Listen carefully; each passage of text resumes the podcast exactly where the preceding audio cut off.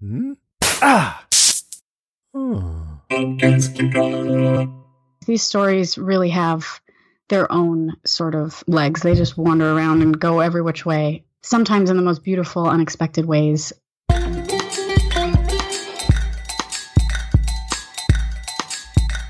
Podcast Junkies. Podcast Junkies, episode 112. Welcome back.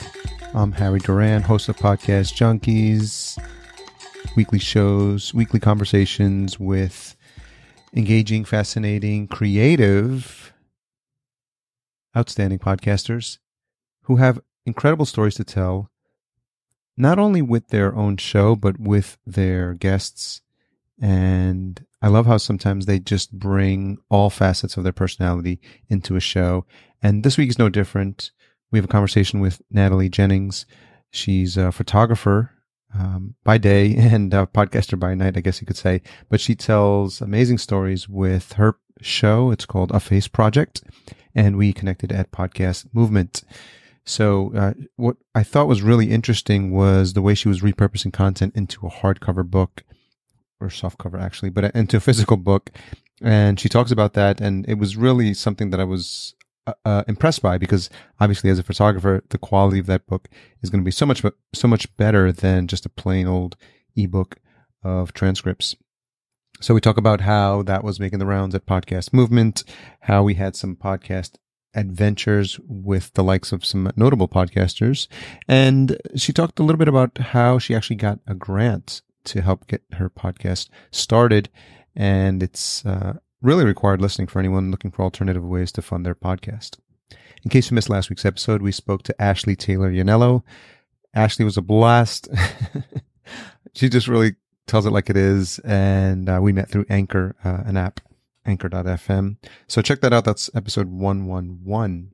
Stay tuned to the end of the episode where I let you know what the retention hashtag is. It's a it's a way for regular listeners of the show to tweet about the fact that they've made it all the way to the end of the episode, and it's really fun to see who pays attention and who's engaging with what episodes. And nine times out of ten, it's uh, my good friend Patrick with the first tweet of the day. So shout out to him again. This week's episode is brought to you by Podbean, our newest sponsor. I was checking out some of the stats on the site and I noticed that they had served 134,000 plus podcasters and delivered 3.4 million episodes and counting and 4.6 million, sorry, 4.6 billion downloads as of today, which is bananas. And I think it just speaks to the fact that they're a rock solid platform. So if you have a need for your own podcast, for an enterprise podcast, or you're looking to do some crowdfunding for your podcast, I highly recommend you give them a shot. The first 30 days are free. Head on over to podbean.com slash podcast junkies and uh, take a look at all the services they're providing for podcasters to get started with their show. Okay, take two. Take two. so, Natalie Jennings, thank you so much for joining me on Podcast Junkies. Of course. Thanks for having me. So, I like to start every episode with some uh, background on how I met my guest. And in this case, uh, people are probably getting tired of hearing that I just meet people at Podcast Movement and I drag them onto my show.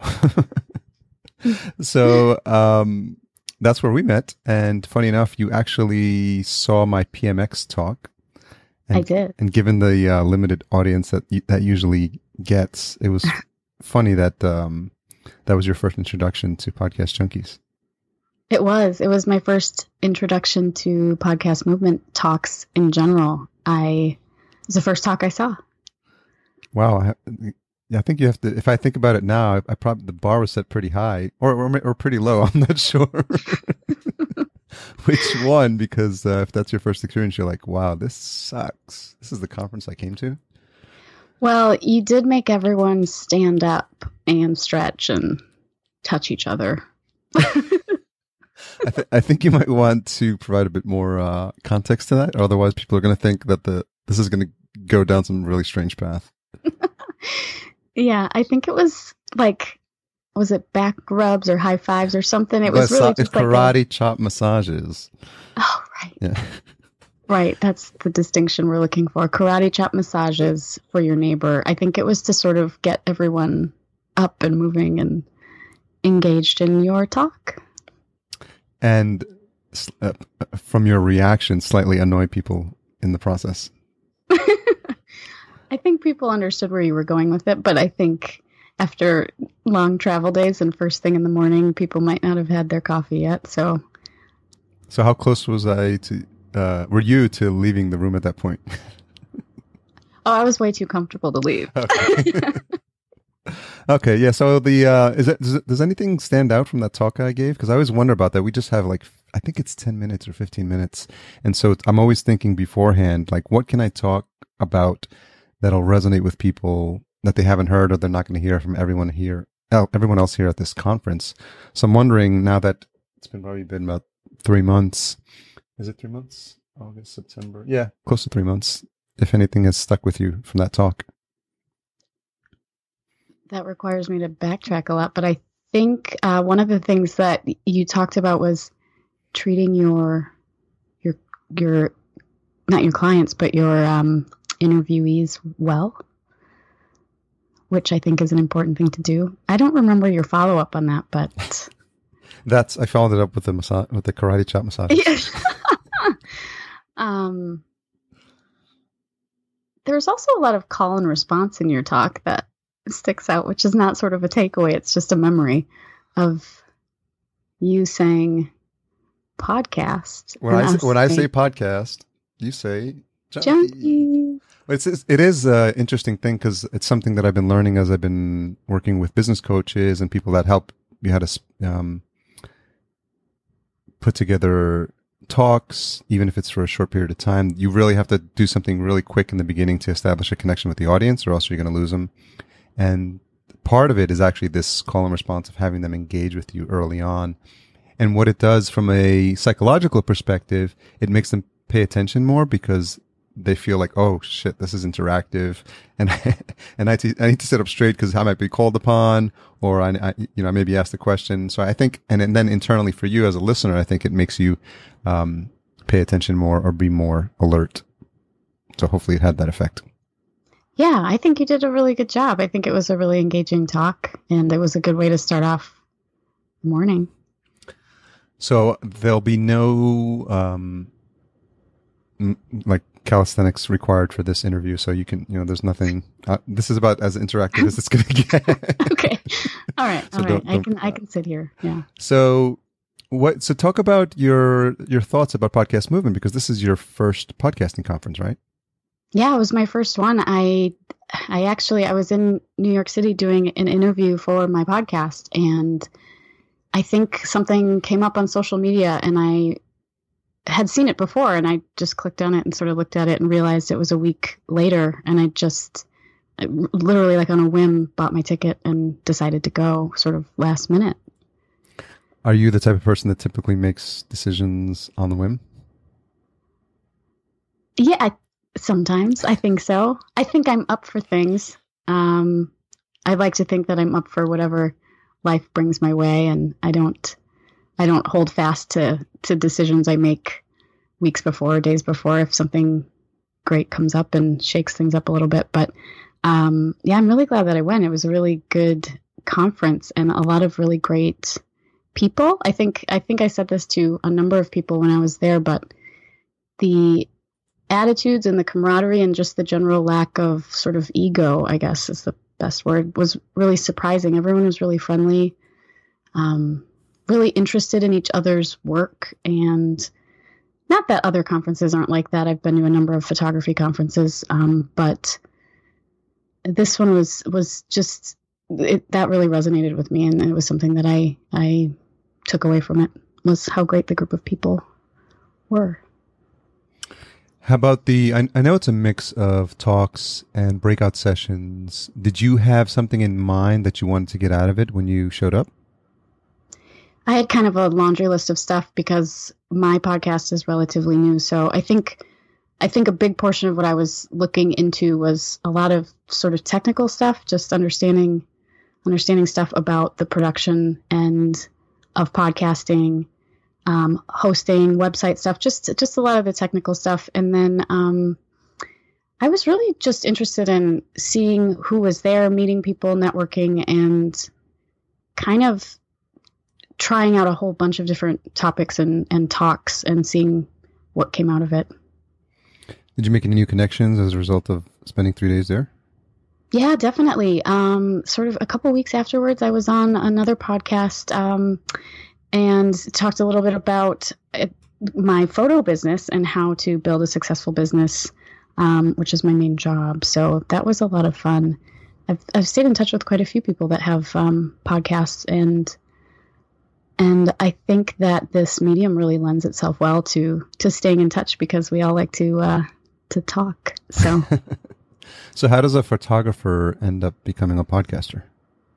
Yeah, that's a good question. Um, I'm a wedding and portrait photographer by trade, so that's my full time job. And a few years ago, I was in a position where I really wanted to do more creative work with my photography, just get away from weddings every weekend and that kind of stuff. And kind of like the Humans of New York thing, I wanted to do some really nice portraits of people and hear hear their stories and hear what they had to say, and um, put a little more more depth and effort into to the telling of the story. So you know, a long interview and and a, a series of portraits, and so I started um, I started what is now a face project that way. Uh, so for people that don't know, can you explain Humans of New York? Yeah, Humans of New York is um, it's become kind of a social media giant, but essentially um, it's a photograph and a quote of uh, taken of folks that live in New York. So it's a snapshot of a person or a, a, a, group of people or generally just one person. And then um, that person is asked a question. And then um, the quote just like a caption to the photo is posted with the photograph. Um, i think the momentum was really gained on facebook. I think it's like well suited for that for that format. And um, now i think he has um, you know hundreds of thousands if not millions of followers what is it about what he's doing with humans in New York that uh, that you're drawn to, and that you because you said you based your show loosely on that, and so what is it about that uh, about what he's doing with humans in New York that's attractive to you? Um, I think we have this sort of built-in judgment thing as humans, and we are conditioned to make assumptions about people and what we see on the surface. And I think one of the things that's most compelling and sometimes even startling about his work is is we do that naturally. So we'll see a photograph of somebody and immediately make a, a number of assumptions or judgments about what might be going on in the photograph or with that person. And a lot of the times the response that the people give is is just surprising or different or um, there's some depth to the character that maybe didn't lend itself to what you see in the photograph. So I think it's um, I think it it's just always interesting and surprising to see what kind of perspectives people have in life. So were you listening to podcasts that did something similar as well? Because we'll talk in a minute about the actual style you've chosen for your or the format you've chosen for your episodes. Yeah, of course I've been like a huge NPR fan for a long time. So a lot of the sort of big hitters, so to speak, in the podcast world, um, I I listen to. I mean, Serial and Startup and um, Criminal and a, a, lot of those other ones. The Moth was a huge inspiration for me because the idea behind the Moth is stories told live in front of people without notes, um, and so sort of take out the stage element and the live element, and that's very similar to what what I'm doing now. And um, I used to go to Moth events, and that was always really fun to to sort of see it in person and um, and listen to it later. So yeah, those those shows were a huge huge inspiration for me. So I um listener regular listeners will know that I had Lea Thau on, who has a podcast called Strangers, but Lea Thau also used to be the producer for The Moth for a while now. And I had heard of that and I never went to a show. And it's funny enough, we have a, um, an event space literally walking distance from us down the street and there's there's always like the sign that says the moth every, third tuesdays or every month or something like that and i'm like oh we should go yeah. Yeah, It's m- really fun. You should yeah, go. yeah, yeah. My wife's like, "Oh, we should go to the moth." I'm like, "Yeah, let's put it on the calendar." And we never go, but I, I did. So I, I was familiar with the concept, and actually, in um, the last podcast movement, when Lea Thau spoke, she had a, a workshop where she was inviting people up to to talk moth style.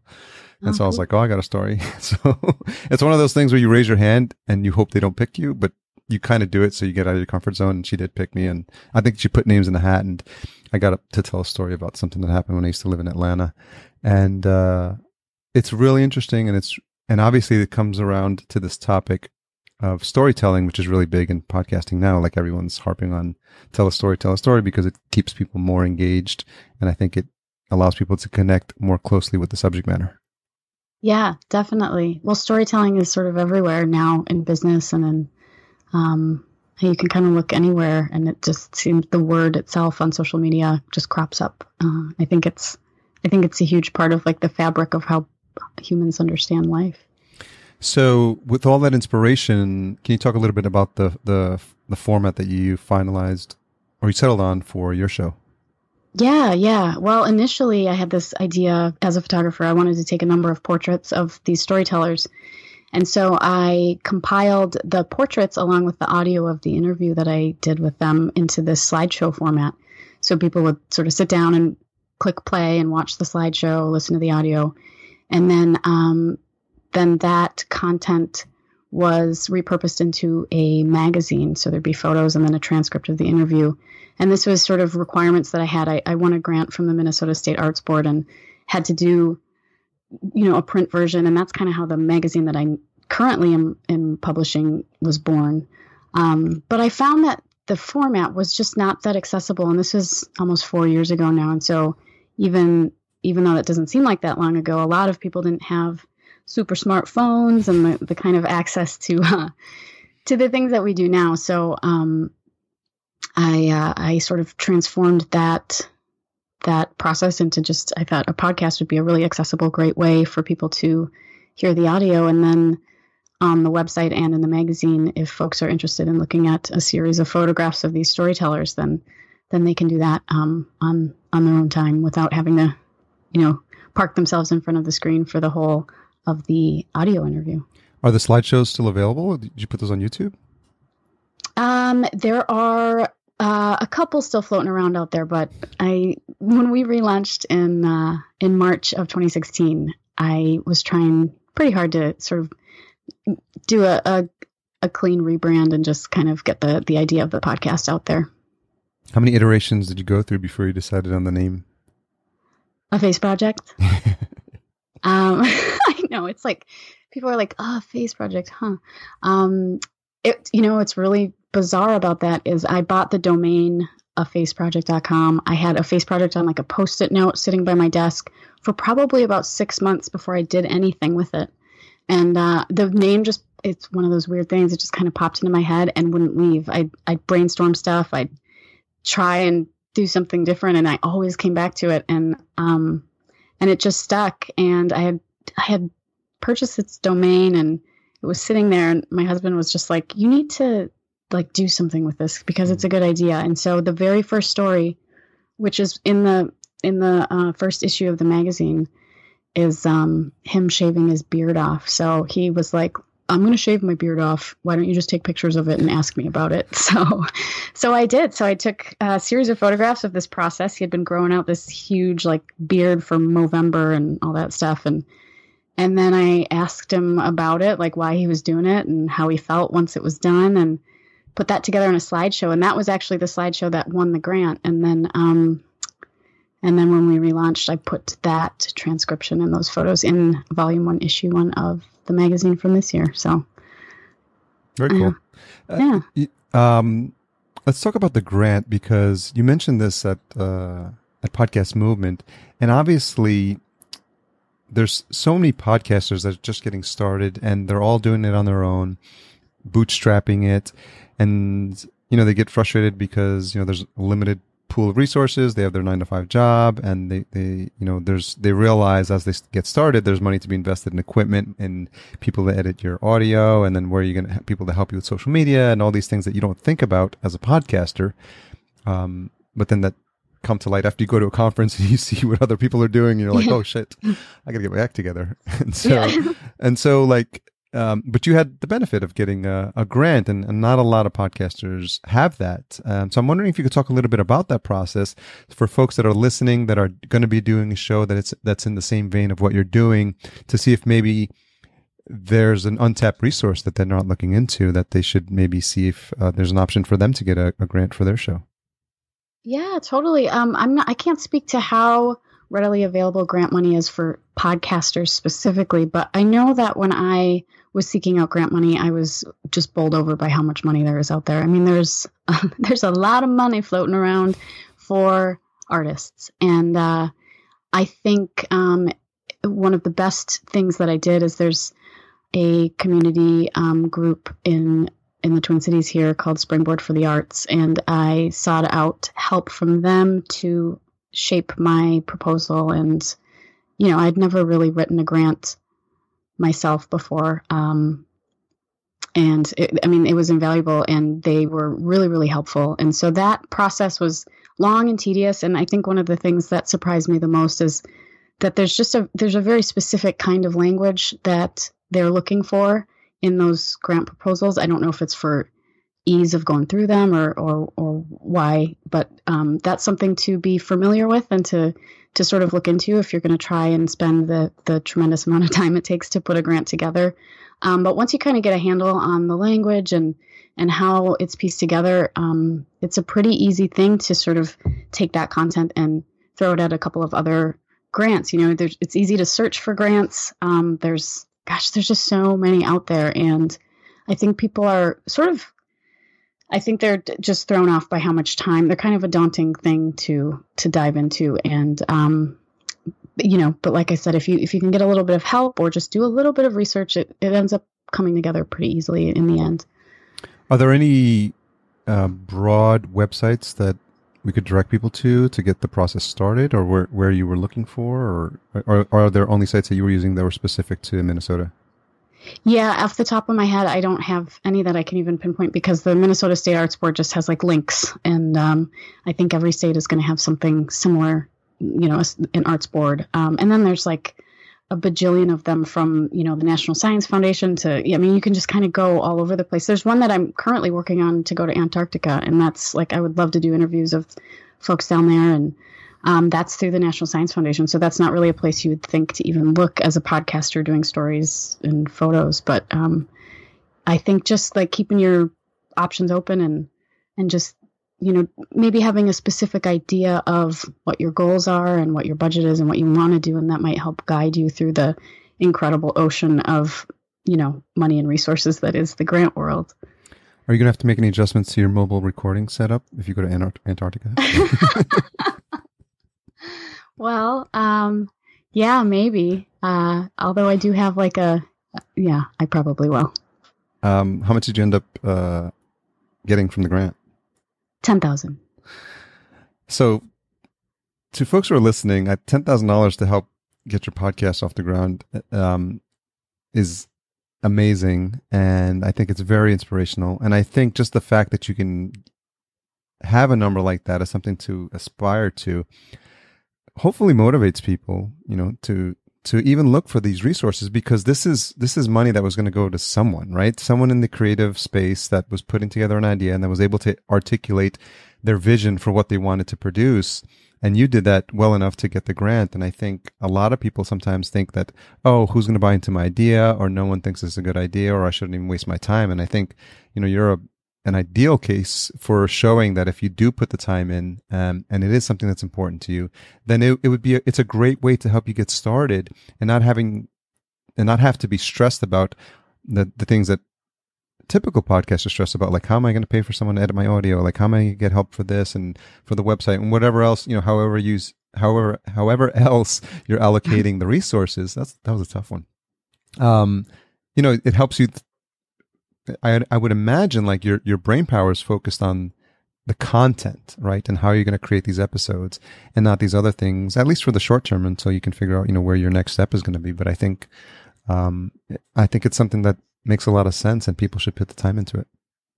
Yeah, absolutely. It's a really wonderful community to be supported by and be a part of because they're it's just money for artists and people who want to create things. And in the process of doing the grant, one of the things that is beneficial or I found beneficial was that you do really have to itemize everything and you have to propose exactly how much money you're planning to spend on what very specifically.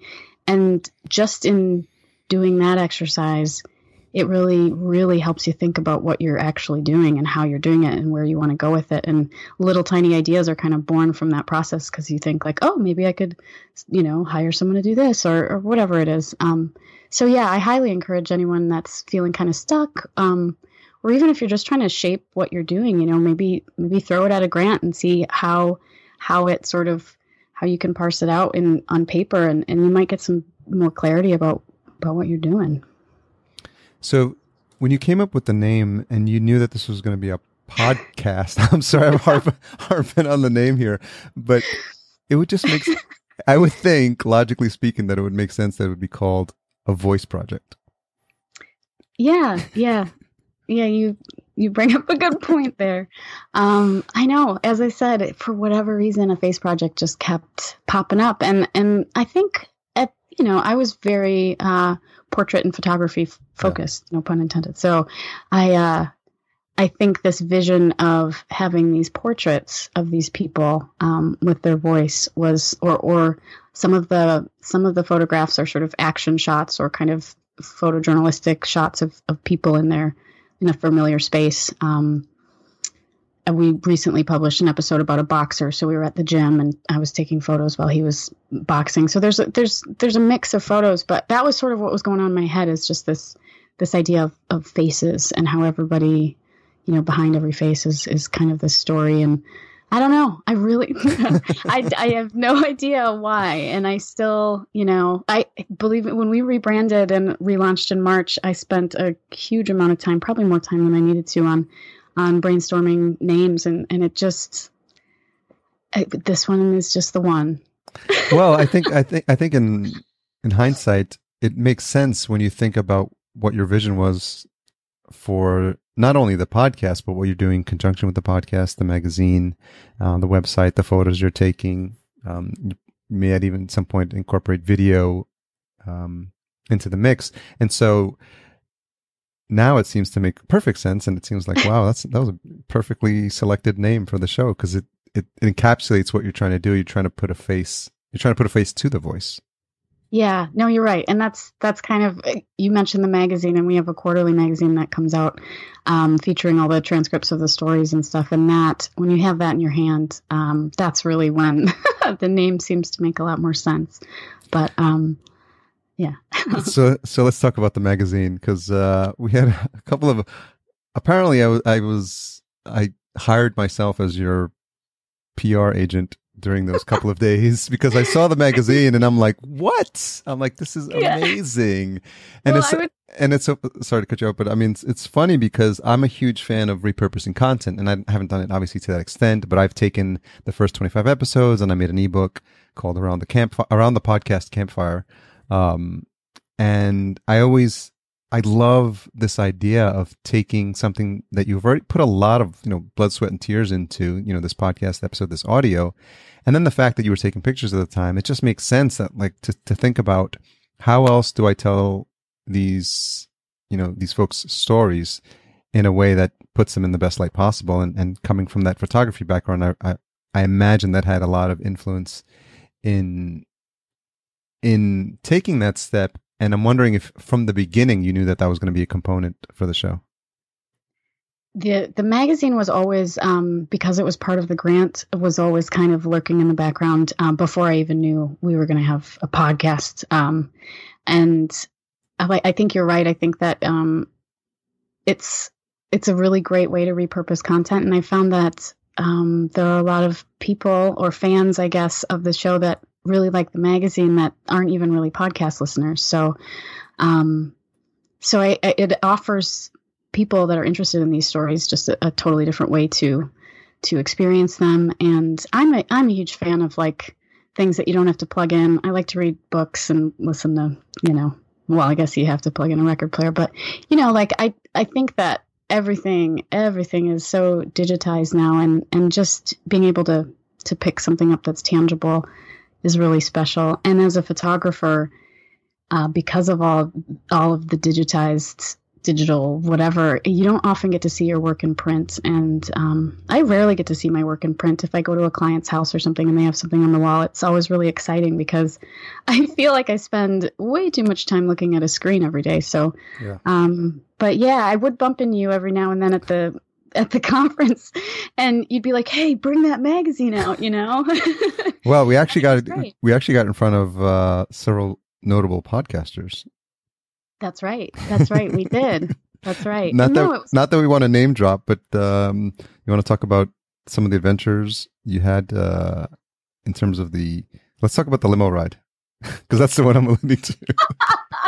I don't even know how that happened because I just sort of got stuck and I just met it was Christina Canters who I had just met and we for whatever reason really liked each other and just decided that we were going to hang out for the night and you were there and there were just a handful of people and somebody had organized a limo taxi to go get noodles somewhere in Chicago and from there it just led to donuts and weird bars and like I mean it was just it was like a in the speakeasy. We went all over with this group of us um, had just a really really wonderful night. So that that's actually that speaks to how much fun that conference was in the in the sense of like inclusion and people just being open to what everyone else is doing. Because you're right there were some pretty well-known podcasters hanging out with us that night and like that whole just like ego thing and whatever it just kind of goes away and, and i don't know if you always get that um, in every circle so I, I really had a lot of fun For those of you that are regular listeners, I, I, I'll have to say, uh, she, uh, um, Natalie doesn't want to mention who I think who was there, but it was uh, actually Andrew Warner who ha- pulled hailed the uh, the limo for us, which Oh, is yeah. which is so so so random because I think he tried to find an Uber and he couldn't find one. He's like, "Oh, I got a limo instead," and we're like, "Okay, let's do that." so uh, Vernon Foster was there, uh, Kimberly Rich was there, um, Nico Johnson was there. Um, and I, I just interviewed Nico as well, so it's it's a little fun to get his take on um, the night.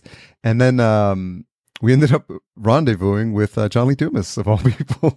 yeah yeah and um yeah he there was who else there was a couple other people there um yeah it was great fun yeah. So it's, yeah, it's it's one of those things. Like, I would imagine that you didn't even think like that was going to be possible as you were like registering for podcast movement. You're like, oh, you know, Stodgy podcast conference, attend some sessions, and then I'll, you know, have uh quiet nights in my room, like reading my pamphlet or something like that. yeah the stack of pamphlets that you inevitably come home with that that yeah sit on your desk for a long time um no it was well worth it it was a lot of fun so i'm really glad that glad that that happened and it just goes uh, for people who haven't thought of going to a conference. I think there's there's I love going. I mean, for me, that's my tribe. I've been three years in a row.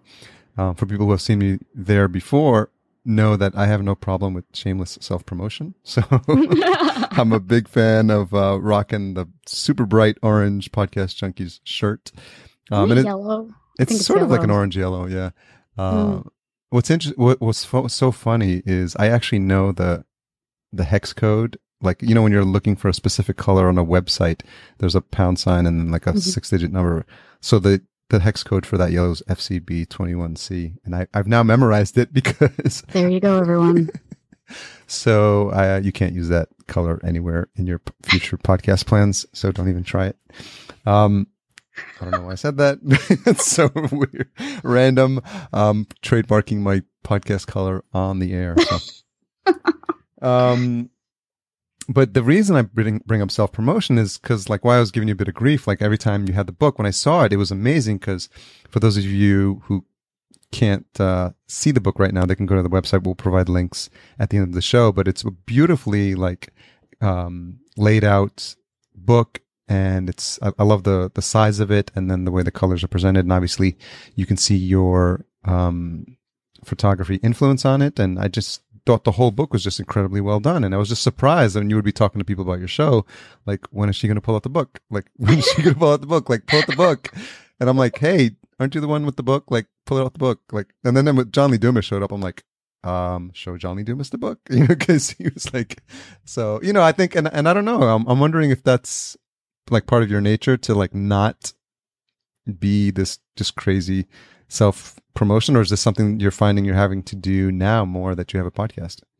Yeah, well, that's a that's been a huge hurdle for me in in both my photo business and this is that I uh I have a hard time sharing stuff about myself in you know a social media kind of way i mean I, I have a facebook account that kind of thing and i'll occasionally post personal things but i always feel just little bit weird doing it and i don't i don't know why. Um so yeah just that sort of shameless self-promotion kind of like thing.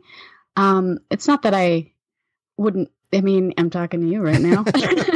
I was just about to say because if you're problem with self promotion and talking about yourself, then jumping on a podcast interview show might not be the best thing for you. No, I mean, I've obviously, obviously, um, I've gotten over some of those hurdles, but it's certainly intrinsically not a thing that I like do. Um, and so, um, I appreciate what you say about the the magazine. Um, it is kind of, I call it a magazine because it's a quarterly, but it is like a book, and it's definitely a lot of a lot of work goes into it. My um, good friend and like right arm of the podcast, uh, Aaron Woods, he's a brilliant designer and he does all the layouts. Um, we work closely together, but he ultimately is the one that pieces these things together.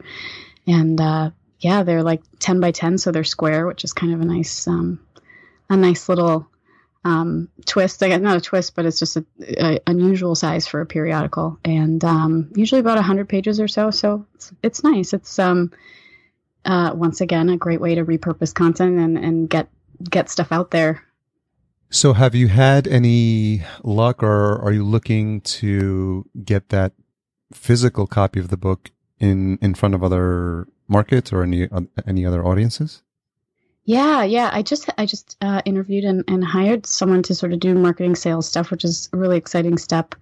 And um, we're we're proposing some really large distribution stuff to some to some big companies and uh, just crossing our fingers and hoping that hoping that getting getting it out there will i mean i for me this project has just become such a labor of love because i believe so much in what we're doing and telling a story and giving people a platform to just tell a story that doesn't have some sort of weird media slant or um, i don't know just in we're sort of living in this strange era where news is everywhere and and the media is just it just feels almost like poisonous. And i i think that being in a publishing industry um and being able to just tell these stories and get them in front of people i you know i have had emails that have I, and i save them in a folder that you know where somebody's story has has drastically changed someone's life and and when those come in it's you know the work is like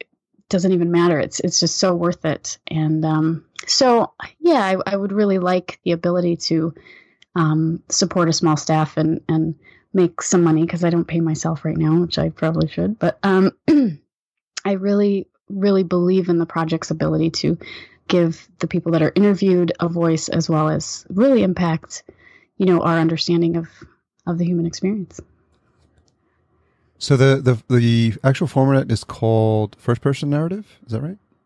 Yeah, it's so the way that the podcasts themselves are edited, um, they're sort of bookended by me blabbing about you know whatever I'm hosting it, but I'm not. It's not an interview style. So when I when I conduct the interviews, um, and then go into production, I cut myself out completely. So what's transcribed into the magazine and what you hear is just it's very much like the moth. So someone just standing there um, in like in the moth setting, they're on stage talking to an audience. Um, and in a face project setting, it's sort of an introduction piece and then their voice. Um, and and I think that what draws me to that style of production is just just the intimacy. I mean, you really feel like someone's talking to you, and you can really focus in on their story, their voice, um, the cadence of the way they speak, and uh, it's almost like they're just sort of right there with you without me being like, so, you know, tell me about. I just think that these is that stories. The, is that are... the voice you use during your interviews? yeah. Talk like this. I can understand um, why you cut those out. no, I think that uh, the nature of a lot of these stories is really, really personal. Um, had stories about suicide and mental health and you know World War II survivors and, and some of these some of these um, topics you, are, are really emotional for the storytellers really hard for people to sort of process and, and get out um, while we're doing the interview and I I think just giving them that space to think through and not feel pressured to get it right the first time and and just kind of um, tell their story has, has been I don't know I'm really drawn to that and I think it it shows in the the final product um, just a little bit of a different different vibe. Is that a learned skill? This idea of because interviewing is you know something that I've been learning a lot about over the past two and a half years because it's the nature of my show, and I'm wondering if it's something that you've done before or as you've worked through the podcast and you've had these episodes recorded, um, if you found that it's a a skill you're just trying to get better at.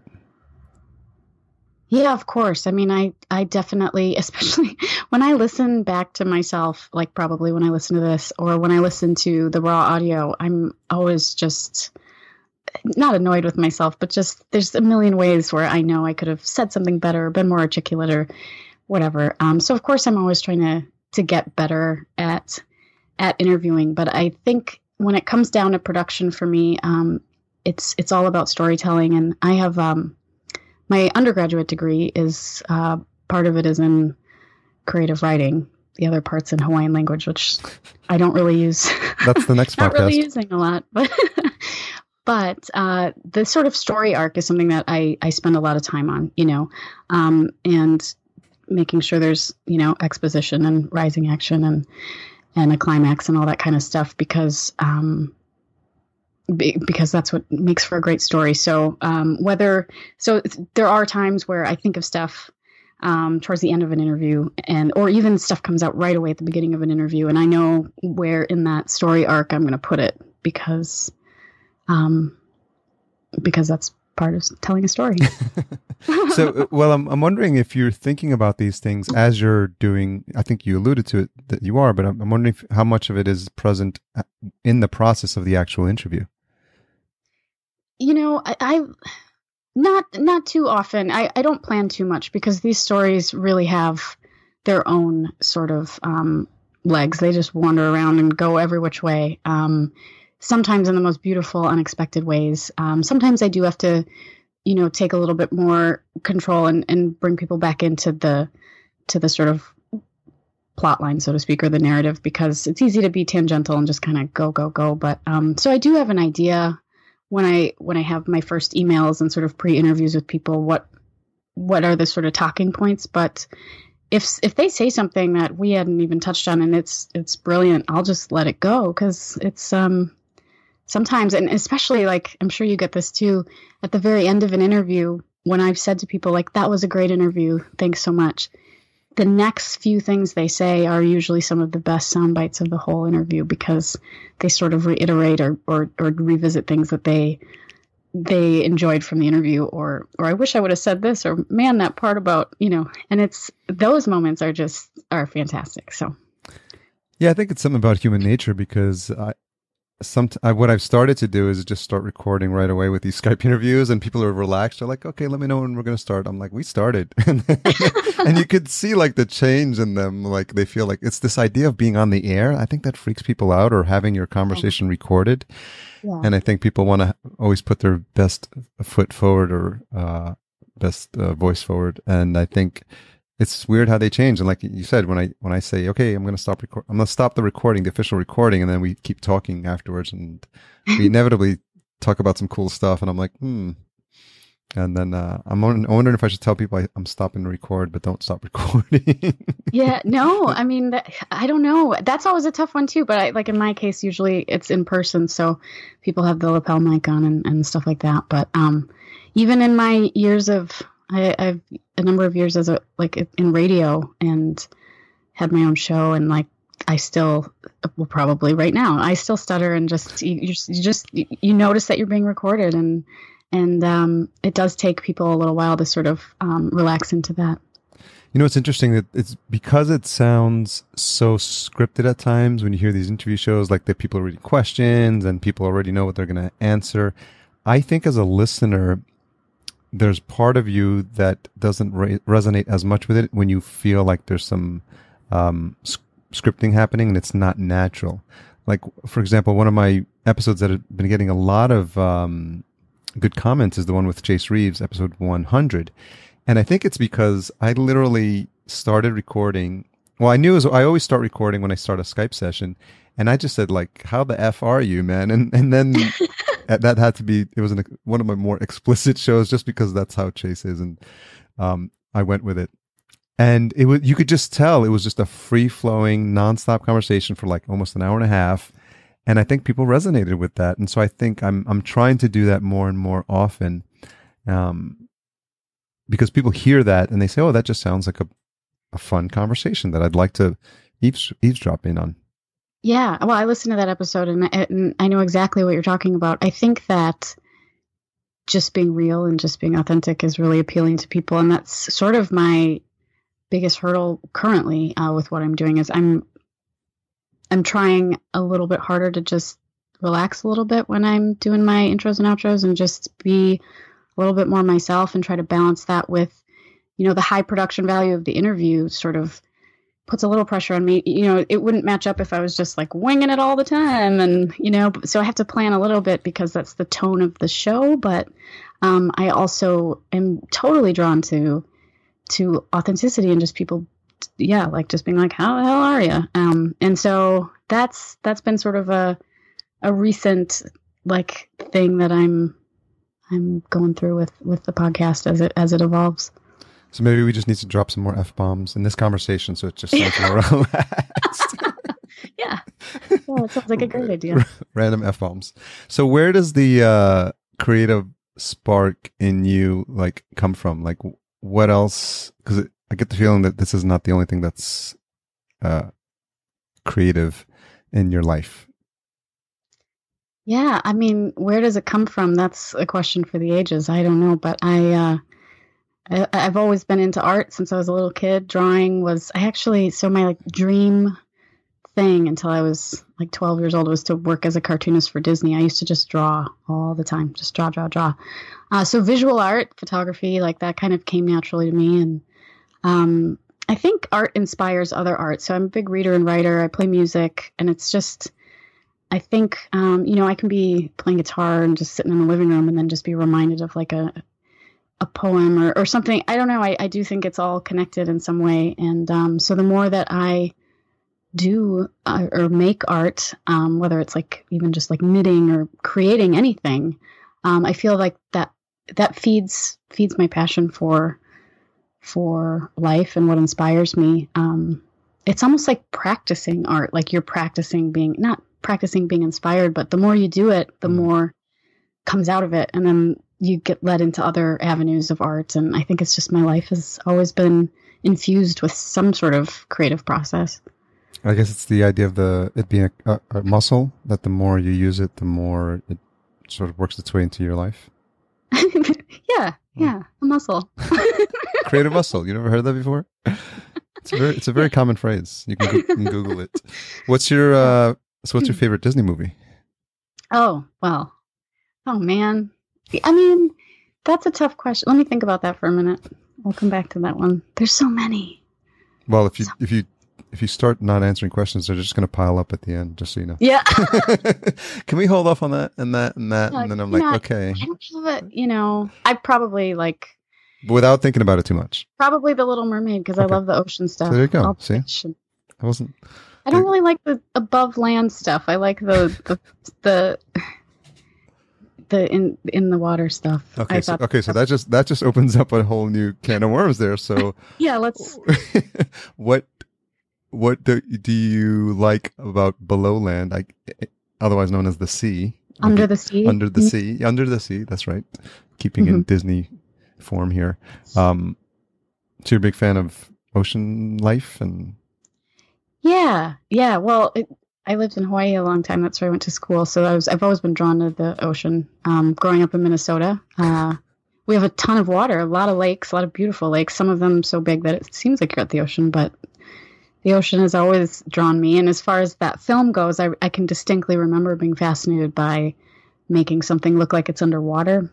Just the way the light and the colors are reflected on yeah i mean just little things that that are are actually really difficult to do so that was that was sort of a little childhood obsession was just like how do they do that? Um yeah and then as i grew up i just um i moved to hawaii when i was 18 and lived there for a little over six years and uh yeah spent as much time as possible in the water so. Very cool. So now that you've got uh, all this time and that you've re- rebranded the show, um, all the time under your belt with the podcast, and now you've rebranded and you have an idea of what it is that you want the show to to sound like and, and to look like with the, with the book. What's been the most surprising thing that maybe you didn't know or didn't expect when you first started um, when you think about or when you the time when you first started the podcast? Wow, that's a broad question. yeah. um, surprise. Well, I think if I were to be surprised by anything related to this, is how much I absolutely love it and am am totally moved by it. I'm just so so so inspired by the people that I have the privilege to interview. I mean, these it's just sitting in these very personal spaces with perfect strangers and and and holding space while they just open up with these incredible sometimes i mean we have uplifting not so intense topics as well but but when we're covering some really dark stuff it's it's a special thing and i'm always very cognizant of it cognizant of it as it's happening that that this is a really incredible moment in time to be able to share with someone that that this person needs to get this out there, wants to get this out there, is volunteering their story, which is how we get the majority of our interviews. And and um, I I knew I enjoyed that, but I I never ever expected how you know how profoundly it would affect me in my life. So I've been asking a form of this next question to uh, some guests recently, and because when you when you talk about how this makes you feel and and the um, what you're getting out of all these episodes. I'm thinking about this in terms of like your life's work, like, and I don't know if you think about things on on that grand of a scale, but given how you've described how satisfied you are when you're producing this this show, is this something like where you see um, you'll be putting more of your effort in in terms of like you know these goals that you have about where you want to be in life and the kind of impact you want to have uh, in this world. Um, I'm wondering if if you see that the podcast or something related to the podcast playing a bigger role. Yeah, yeah, I hope so. I was just talking to a, a friend today over lunch, and I said out loud, like, I want to do this forever until I'm too old to do it, and I I want to do this. I, this I want this to be my life's work, and um, because I believe it's really good work, and I think that as we grow I have a lot of ideas sort of in the back of my mind and on post-its scattered everywhere about, you know, being able to to take what we do and help others. I I, I have an opportunity coming up in December to go uh, to Guatemala and use um, sort of my my skills as a photographer and a podcaster to to bring attention to to some work medical work and clean water initiatives that are being done there. Um, and so I think that there's space for for these stories to evolve into um, to just making the world a better place, which is always such a, a cheesy phrase, but I, I believe it's good work and I believe that has the potential to reach a lot of people in a lot of different ways. And I hope that I just hope that I'm able to sustain it and, and do it for a long time. I hope so too. And uh, it seems it seems like uh, you really found your calling here, and, and I think um, you know you're you're taking all these things that you've learned up until this point in your life and now applying all the different aspects of it into, into creating something that's uniquely you, right? Because if someone else tried to do a podcast, but they don't have the photography background or they don't play an instrument or, you know, they didn't have this passion for drawing, I think you would have, they could take the same subject and they could actually interview the same people and you would end up with a completely different product. Yeah, that's right. It's the same with photos. You know, you give someone a raw image and have them throw it in Photoshop and everyone's going to come back with something a little bit different. So, um, yeah, as long as people are enjoying it and I'm enjoying it and uh, it's making a positive impact, like I, I'll just keep keep rolling with what what's working and and Yeah. I don't know. And yeah. And yeah. So uh okay, a couple more questions. What's the what's the one most most misunderstood thing about you? Ooh, misunderstood thing about me. That's a crazy question. I mean, it's not a crazy question. I just I don't know. That's a really hard thing to to even be able to answer. Well, it may be something, you know, sometimes it's people see you in one aspect or maybe have seen you from afar or just know you from the podcast and then they meet you and they're like, well, I thought you were like this. And so, so sometimes it's just sort of a probing question to kind of make you think. And, and everyone has answered it completely differently sometimes. And well, you know, that question was a lot easier to answer. So I had, I had dreadlocks for a long, long time and, um, took a lot of pride in them, took really good care of them, but had some incredibly interesting experiences based on the stereotypes around that. Just, you mm. know, like people just treating me totally different than they treat me now. Maybe whether it was like, hey, you got any weed? Or like, or just not for whatever reason. And this was always insulting, sort of in the back of my mind, but just not thinking that I was intelligent or had, I don't know, just like this like sort of I guess like dirty hippie kind of stereotype that people are like, you know, instead of asking me about you know interesting things we could talk about it was like so do you wash your hair? You know and it's like yeah do you? You know i don't know. So there's you could sort of feel this like judgment from people a lot more than i feel it now in in sort of the interactions i'd have and stuff like that but that was that was a, a little while ago so nowadays um I don't, I don't know. No, that's I good. I mean, it's well, it's interesting because the question prompted your thought about interactions you've had when you had the dreads. So, and that's an interesting take on it. So, thank you. Yeah. what, sure.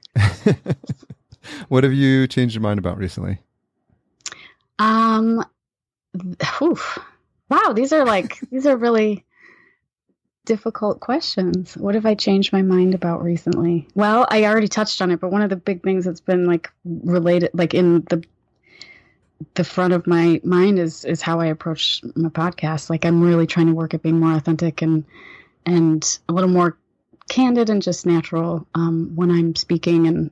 And yeah, and that's that's just like a huge challenge. And we we only do two episodes a month, so I have time to think about it and time to work through each interview. But um, because I love what I'm doing so much, like that's always on my mind. Like I I need to change this and and yeah. So that's one thing. Okay, we'll we'll lighten it up for the last one. When's the last time you laughed out loud? Oh, it's just now. yeah, just now. I like to laugh. I'm like always laughing pretty hard. I I I enjoy a good laugh. So okay. now now yeah. Well, Natalie Jennings, thank you so much for taking the time to uh, tell us a little bit more about the show. Uh, I really appreciate it. Thank you for having me. I appreciate it too. And so, what's the best way for folks to track you down online?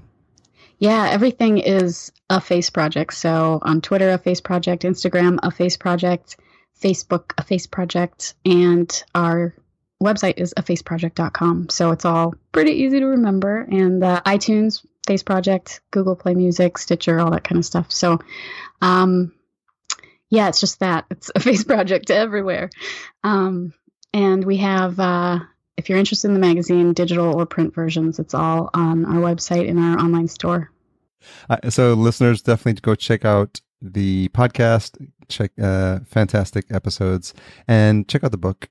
The book is awesome, and I, as you can tell from my ac- activity at Podcast Movement, and now uh, I think it's a great idea, and it's something that should um, get the creative juices flowing for people who are doing a podcast now and are thinking about what else to do with that content.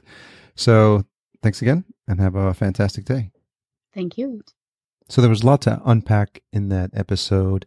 This idea of repurposing, this idea of getting funding for your show, this idea of being a creative in one aspect of your life and using that in combination with your other skill sets to put together this new idea, this, this podcast, which Natalie's done so successfully. So I highly encourage you to see what she's doing. Head on over to afaceproject.com and you can see all the stuff we talked about, the, the book and actually order it and support her, uh, which is always something I, I, I like to see listeners supporting previous guests. Don't forget to visit podbean.com slash podcast junkies. If you're thinking of starting a podcast or looking for a great home for your show, Don't forget you'll get one month free if you sign up with the special URL, and you can try all of Podbean's great hosting features. Podbean.com slash podcast junkies. Podcast Junkies is a member of Podcastica. Head on over to podcastica.com to see all the great shows that we have in our stable. Is that a thing? A podcast stable? Music is provided by Cedar and Soil. Head on over to cedarsoil.com. Don't forget to tune in next week. We have a conversation with Davy Rothbart, a fantastic storyteller. His podcast is on Wondery as well, um, similar to uh, Christine Blackburn's, who we had on a couple of weeks ago. And his podcast is called Found. USA Today says that Found makes you care about the lives of strangers. It's this, uh, it was born out of a magazine that's been running for almost 10 years and uh, about these pieces of paper that people would find or letters um, that were written by folks and, and just discarded or, or come across in someone's stash in an attic. And the magazine and then the podcast proceeds to track these people down and, and find out their stories and see where they are. It's really fascinating. I, I love the show. And uh, we have a great conversation with Davy. Uh, also a resident of Los Angeles. So um, there seems to be a bit of a trend with that lately. But yeah, uh, tune in next week. It's episode 113. It's going to be exciting. So the retention hashtag for this week, calling back on what Natalie is doing with her her magazine and the stories she's telling, it, uh, we'll make it hashtag uh, Natalie Project. So N A T A L I E Project. That's the hashtag, and uh, copy her at a face project for on Twitter and uh, podcast underscore junkies. So thanks again for all your support, guys. Uh, week in, week out, you never cease to put a smile on my face. Um, from the comments, from the feedback, from uh, the SpeakPipe messages. It's been a little quiet the past couple of weeks, so I'm going to prompt you again. Head on over to podcastjunkies.com. You'll see the tab on the right hand side. Uh, click on it and leave a quick recording for me. Let me know what you're thinking of the show, what you liked or didn't like, and I'll uh, rec- and I'll get it recorded. Well, it's already recorded. I'll get it posted up on the site. Do that now. Bye, y'all.